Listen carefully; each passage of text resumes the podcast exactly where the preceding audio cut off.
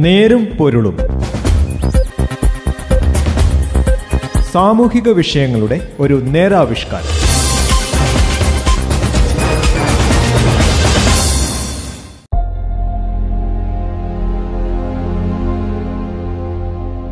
നമസ്കാരം എല്ലാ പ്രിയ ശ്രോതാക്കൾക്കും നേരും പൊരുളിന്റെ പുതിയൊരധ്യായത്തിലേക്ക് സ്വാഗതം. ഇന്നത്തെ നേരും പൊരുളിൽ വിദ്യാർത്ഥികൾക്ക് ജീവിതശൈലി കൊണ്ട് കോവിഡിനെ ചെറുക്കാൻ എങ്ങനെ പ്രാപ്തരാകാം എന്നതിനെക്കുറിച്ച് കേൾക്കാം.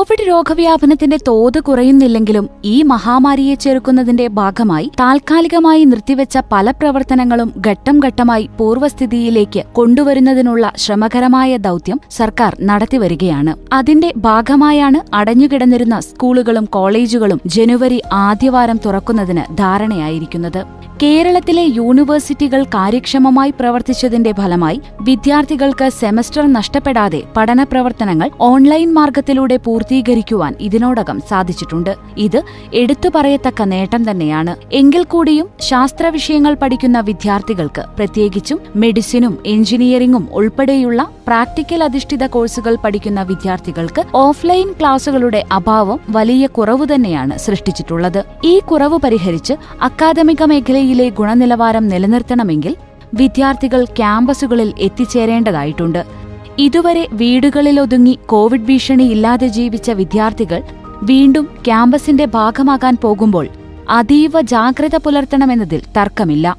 വിദ്യാർത്ഥികൾ തങ്ങളെ തന്നെയും കൂട്ടുകാരെയും ഒപ്പം വീട്ടിലുള്ളവരെയും കൊറോണ വൈറസിൽ നിന്ന് സംരക്ഷിക്കേണ്ടതായിട്ടുണ്ട്. പോലീസിനോ ആരോഗ്യവകുപ്പിനോ അധ്യാപകർക്കോ ഒരു പരിധിയിൽ കൂടുതൽ വിദ്യാർത്ഥികളുടെ വ്യക്തിജീവിതത്തിൽ പ്രത്യേകിച്ച് ആരോഗ്യ പരിപാലന മേഖലകളിൽ ഇടപെടാനാകില്ല. അതിനാൽ വിദ്യാർത്ഥികൾ സ്വയം സംരക്ഷിക്കുവാൻ തയ്യാറാകേണ്ടിയിരിക്കുന്നു. അതിനായി ഇതുവരെ അനുവർത്തിച്ചു പോന്ന ജീവിതരീതിയിൽ നിന്ന് വ്യത്യസ്തമായി ആരോഗ്യ പരിപാലനത്തിലും വ്യക്തി ശുചിത്വത്തിലും അധിഷ്ഠിതമായ ഒരു ജീവിതശൈലി ശീലമാക്കുവാൻ ഓരോ വിദ്യാർത്ഥിയും പരിശ്രമിക്കണം. ലോകാരോഗ്യ സംഘടനയുടെ നിർവചനമനുസരിച്ച് ഹൈജീൻ അഥവാ ആരോഗ്യ പരിപാലനം എന്നത് ആരോഗ്യം സംരക്ഷിക്കാനും രോഗങ്ങൾ പിടിപെടാതെയും ഒപ്പം അവ പകരാൻ ഇടവരാതെയും ഒരു വ്യക്തി അനുവർത്തിച്ചുകൊണ്ടിരിക്കുന്ന ശീലങ്ങളും പ്രവൃത്തികളുമാണ്. അതായത് ഹൈജീൻ എന്നത് വ്യക്തി ശുചിത്വത്തിലും അപ്പുറമായ ശീലങ്ങളാണ്. വ്യക്തി ശുചിത്വത്തിൽ ഒരു വ്യക്തി സ്വന്തം ആരോഗ്യം സംരക്ഷിക്കുവാൻ ചെയ്യുന്ന പ്രവൃത്തികളാണെങ്കിൽ ഹൈജീൻ എന്ന ജീവിതശൈലിയിൽ വ്യക്തി ശുചിത്വം മാത്രമല്ല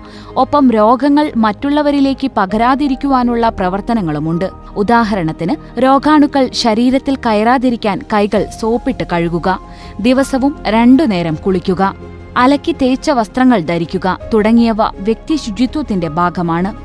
അത്തരത്തിൽ വ്യക്തി ശുചിത്വം പാലിക്കുന്ന ഒരു വ്യക്തി തന്റെ തൊട്ടടുത്ത് ആൾക്കാർ നിൽക്കുമ്പോഴും മുഖം മറയ്ക്കുവാനുള്ള മാർഗങ്ങൾ സ്വീകരിക്കാതെ നേരിട്ട് തുമ്മാനിടയാവുകയും അതുവഴി തന്റെ ശരീരത്തിൽ ഏതെങ്കിലും രോഗാണു ഉണ്ടാകാനിടയുണ്ടെങ്കിൽ ആ രോഗാണുവിനെ തൊട്ടടുത്തു നിൽക്കുന്ന ആളിലേക്ക് പകരാൻ ഇടവരുത്തുകയും ചെയ്താൽ അത് ഹൈജീൻ എന്ന ജീവിതശൈലിക്ക് വിരുദ്ധമായ പ്രവൃത്തിയാണ്. ഹൈജീൻ എന്ന ജീവിതശൈലി പൂർണാർത്ഥത്തിൽ ഉൾക്കൊണ്ടിട്ടുള്ള ഒരു വ്യക്തി തുമ്മൽ വരുമ്പോൾ മറ്റുള്ളവരെ കരുതി മുഖം മറയ്ക്കുവാനുള്ള ഏതെങ്കിലും ഒരു മാർഗം സ്വീകരിക്കും. ഇതിൽ നിന്ന് മനസ്സിലാക്കേണ്ട കാര്യം ഹൈജീൻ എന്നത് സ്വന്തം ആരോഗ്യം സംരക്ഷണവും ഒപ്പം മറ്റുള്ളവരുടെ ആരോഗ്യം കാത്തുസൂക്ഷിക്കുവാൻ വേണ്ടി കൈക്കൊള്ളുന്ന ശീലങ്ങളും പ്രവൃത്തികളുമാണ്. ആരോഗ്യ സംരക്ഷണത്തിനുതകുന്ന ഏതു പ്രവൃത്തിയും ഹൈജീന്റെ പരിധിയിൽ വരും. ഭവനം വ്യക്തി ചികിത്സാ സംബന്ധ ഹൈജീനുകളാണ് പ്രധാന ഇനങ്ങൾ. ഇവയെ വീണ്ടും ഉപഘടകങ്ങളായി സന്ദർഭത്തിന് അനുസരിച്ച് തരംതിരിച്ചിട്ടുണ്ട്. ഇതിൽ കൈകളുടെ ഹൈജീനും ശ്വസന ഹൈജീനും ജീവിതശൈലിയുടെ ഭാഗമാക്കിയാൽ കോവിഡ് എന്ന മഹാമാരിക്ക് കാരണമായ വൈറസിൽ നിന്ന് നമ്മെയും മറ്റുള്ളവരെയും സംരക്ഷിക്കുവാനും അതുവഴി ആരോഗ്യമേഖലയിൽ ഇപ്പോൾ നേരിടുന്ന വെല്ലുവിളികൾക്ക് ഒരു പരിധിവരെ പരിഹാരം നൽകുവാനും സാധിക്കും. ഏറെ നാളത്തെ കാത്തിരിപ്പിനു ശേഷമാണ് വിദ്യാർത്ഥികൾ ക്യാമ്പസുകളിലേക്ക് എത്താൻ പോകുന്നത്. കൂട്ടുകാർ തമ്മിൽ നേരിൽ കാണുമ്പോൾ ഹസ്തദാനം നൽകുക ആലിംഗനം ചെയ്യുക തുടങ്ങിയ സ്നേഹപ്രകടന മാർഗങ്ങൾ സാധാരണയായി നടത്താറുള്ളതാണ്. ആരോഗ്യകരമായ വ്യക്തിബന്ധങ്ങൾ വളരുവാൻ ഇത്തരം പ്രവൃത്തികൾ നല്ലതാണെങ്കിലും ഈ കോവിഡ് കാലഘട്ടത്തിൽ ഹസ്തദാനവും ആലിംഗനവും അപകടം ക്ഷണിച്ചു വരുത്താൻ ഇടയാക്കും. പൊതുഗതാഗത സംവിധാനങ്ങൾ ഉപയോഗിച്ചാണ് മിക്ക വിദ്യാർത്ഥികളും ക്യാമ്പസുകളിൽ എത്തിച്ചേരുന്നത്. ബസിന്റെ സീറ്റിലും കൈപ്പിടിയിലും ഒക്കെ സ്പർശിച്ചിട്ടാണ് കൂട്ടുകാർ ക്യാമ്പസിലെത്തുന്നത്. കോവിഡിന് കാരണമായ വൈറസോ അല്ലെങ്കിൽ മറ്റു രോഗാണുക്കളോ അവിടെയൊക്കെ സ്ഥാനം പിടിച്ചിട്ടുണ്ടാകാം. നഗ്ന നേത്രങ്ങൾ കൊണ്ട് കാണാൻ കഴിയാത്തതിനാൽ അവ നാം സ്പർശിക്കുന്ന എല്ലാ വസ്തുവകകളിലും ഉണ്ടായിരിക്കാം എന്ന ഒരു ബോധ്യം മനസ്സിലുണ്ടാക്കിയെടുത്താൽ ഇടയ്ക്കിടെ കൈകൾ സോപ്പിട്ട് കഴുകാനും അല്ലെങ്കിൽ സാനിറ്റൈസർ ഉപയോഗിച്ച് വൃത്തിയാക്കാനും മറന്നുപോകില്ല. കൈ കഴുകുക എന്നാൽ ടാപ്പിൽ നിന്ന് കുറച്ചു വെള്ളം കയ്യിൽ ഒഴിക്കുക എന്നാണ് വിദ്യാർത്ഥികൾ മാത്രമല്ല മുതിർന്നവർ പോലും ധരിച്ചു വച്ചിരിക്കുന്നത്. ഇത് തെറ്റായ കാഴ്ചപ്പാടാണ്. സോപ്പിന്റെ സവിശേഷത ഒരേ സമയം കൊഴുപ്പുമായും ജലവുമായും സമ്പർക്കത്തിലേർപ്പെടാൻ കഴിയും എന്നതാണ്. അതിനാൽ കയ്യിൽ പറ്റിപ്പിടിച്ചിട്ടുള്ള കൊഴുപ്പിൽ ലയിക്കുന്ന വസ്തുക്കളും അതുപോലെ ജലത്തിൽ നേരിട്ട് ലയിക്കുന്ന വസ്തുക്കളും ഒരുപോലെ നീക്കം ചെയ്യപ്പെടും. കൈ സോപ്പ് ഉപയോഗിച്ച് തന്നെ കഴുകണം. കോളേജിൽ വരുമ്പോൾ വിദ്യാർത്ഥികൾ ചെറിയൊരു സോപ്പ് കരുതുന്നതാണ് ഉത്തമം. ക്യാമ്പസിലെത്തിയാലുടൻ കയ്യിൽ കരുതിയ സോപ്പ് ഉപയോഗിച്ച് കൈ വൃത്തിയാക്കാൻ ഇതുപകരിക്കും പലതരത്തിലുള്ള സ്വഭാവ സവിശേഷതകളുള്ള വ്യക്തികൾ ഒത്തുകൂടുന്ന സ്ഥലമാണ് ക്യാമ്പസ് എന്നതിനാൽ കോളേജ് അധികൃതർ സോപ്പ് വാഷ്റൂമിൽ വെച്ചിരുന്നാൽ കൂടിയും അത് സ്ഥിരമായി അവിടെ ഉണ്ടാകണമെന്നില്ല. ഇങ്ങനെ ഓരോരുത്തരും ചെയ്യുമ്പോൾ കൊറോണ മാത്രമല്ല കൈയിലൂടെ പകരാനിടയുള്ള ഒട്ടനവധി രോഗങ്ങളും ഇല്ലാതാക്കാനാകും. സോപ്പ് ഉപയോഗിച്ച് കൈ കഴുകുവാനുള്ള അവസരം ഇല്ലാത്ത സാഹചര്യങ്ങളിലാണ് സാനിറ്റൈസറിന്റെ പ്രസക്തി. ഉദാഹരണത്തിന് ബസ്സിൽ യാത്ര ചെയ്യുമ്പോൾ കയ്യിൽ രോഗാണുവിന്റെ സാന്നിധ്യം ഉണ്ടാകാനുള്ള സാഹചര്യം ഉണ്ടായി എന്ന് തോന്നുന്ന അവസരത്തിൽ സാനിറ്റൈസർ ഒരു പരിഹാരമാർഗം തന്നെയാണ് കോവിഡ് വൈറസിന്റെ പ്രധാന വാസസ്ഥലം ശ്വസന വ്യവസ്ഥ ആയതിനാൽ മൂക്ക് മുതൽ ശ്വാസകോശം വരെയുള്ള ഭാഗങ്ങളിൽ ഈ വൈറസ് എത്തിപ്പെടാതിരിക്കുവാനാണ് ശ്രദ്ധിക്കേണ്ടത്.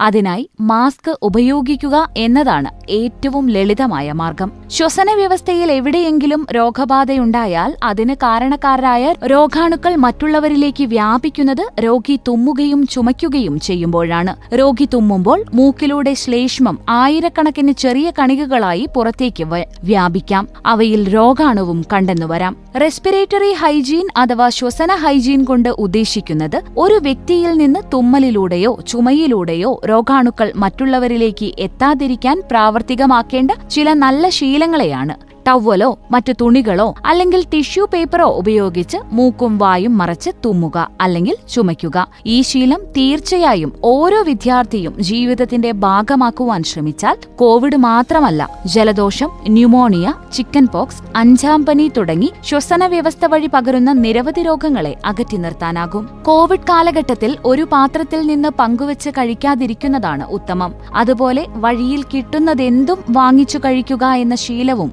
ഒഴിവാക്കണം കഴിവതും വീട്ടിൽ തയ്യാറാക്കിയ ഭക്ഷണങ്ങൾ മാത്രം കൊണ്ടുവന്ന് ആളകലം പാലിച്ച് കഴിക്കണം. ഭക്ഷണം കഴിക്കുമ്പോൾ മാസ്കിന്റെ സംരക്ഷണം ഉണ്ടാവില്ലെന്നത് ഓർക്കണം. ആരോഗ്യ പരിപാലനവുമായി ബന്ധപ്പെട്ട് എടുക്കുന്ന മുൻകരുതലുകളെ ആരെങ്കിലും കുറ്റപ്പെടുത്താൻ ശ്രമിച്ചാൽ അതിന് നിങ്ങൾ ചെവി കൊടുക്കേണ്ടതില്ല.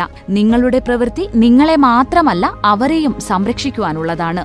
മേൽപ്പറഞ്ഞ കാര്യങ്ങളിൽ മതിയായ ശ്രദ്ധ ചെലുത്തുവാൻ വിദ്യാർത്ഥികൾ ബോധപൂർവം തയ്യാറാകേണ്ടതുണ്ട്. അതിനായി മാതാപിതാക്കളും അധ്യാപകരും അവരെ പ്രോത്സാഹിപ്പിക്കുകയും ബോധവൽക്കരിക്കുകയും ചെയ്യണം. ഹൈജീൻ എന്ന ജീവിത രീതിയെ ശരിയായ അർത്ഥത്തിൽ വരും തലമുറയ്ക്ക് പകർന്നു നൽകുവാൻ മാതാപിതാക്കളും അധ്യാപകരും ശ്രദ്ധിക്കേണ്ടതാണ്. ആരോഗ്യ പരിപാലനവും ശുചിത്വവും ജീവിത രീതിയാക്കി മാറ്റിയാൽ കോവിഡ് പോലെയുള്ള പകർച്ചവ്യാധികളിൽ നിന്ന് രക്ഷപ്പെടാം. ശ്രോതാക്കൾ നേരും പൊരുളിൽ കേട്ടത് ജീവിതശൈലി കൊണ്ട് കോവിഡിനെ ചെറുക്കാൻ വിദ്യാർത്ഥികൾക്ക് എങ്ങനെ പ്രാപ്തരാകാൻ കഴിയും എന്നതിനെക്കുറിച്ച് ഇന്നത്തെ നേരും പൊരുളും ഇവിടെ പൂർണമാകുന്നു. നന്ദി നമസ്കാരം.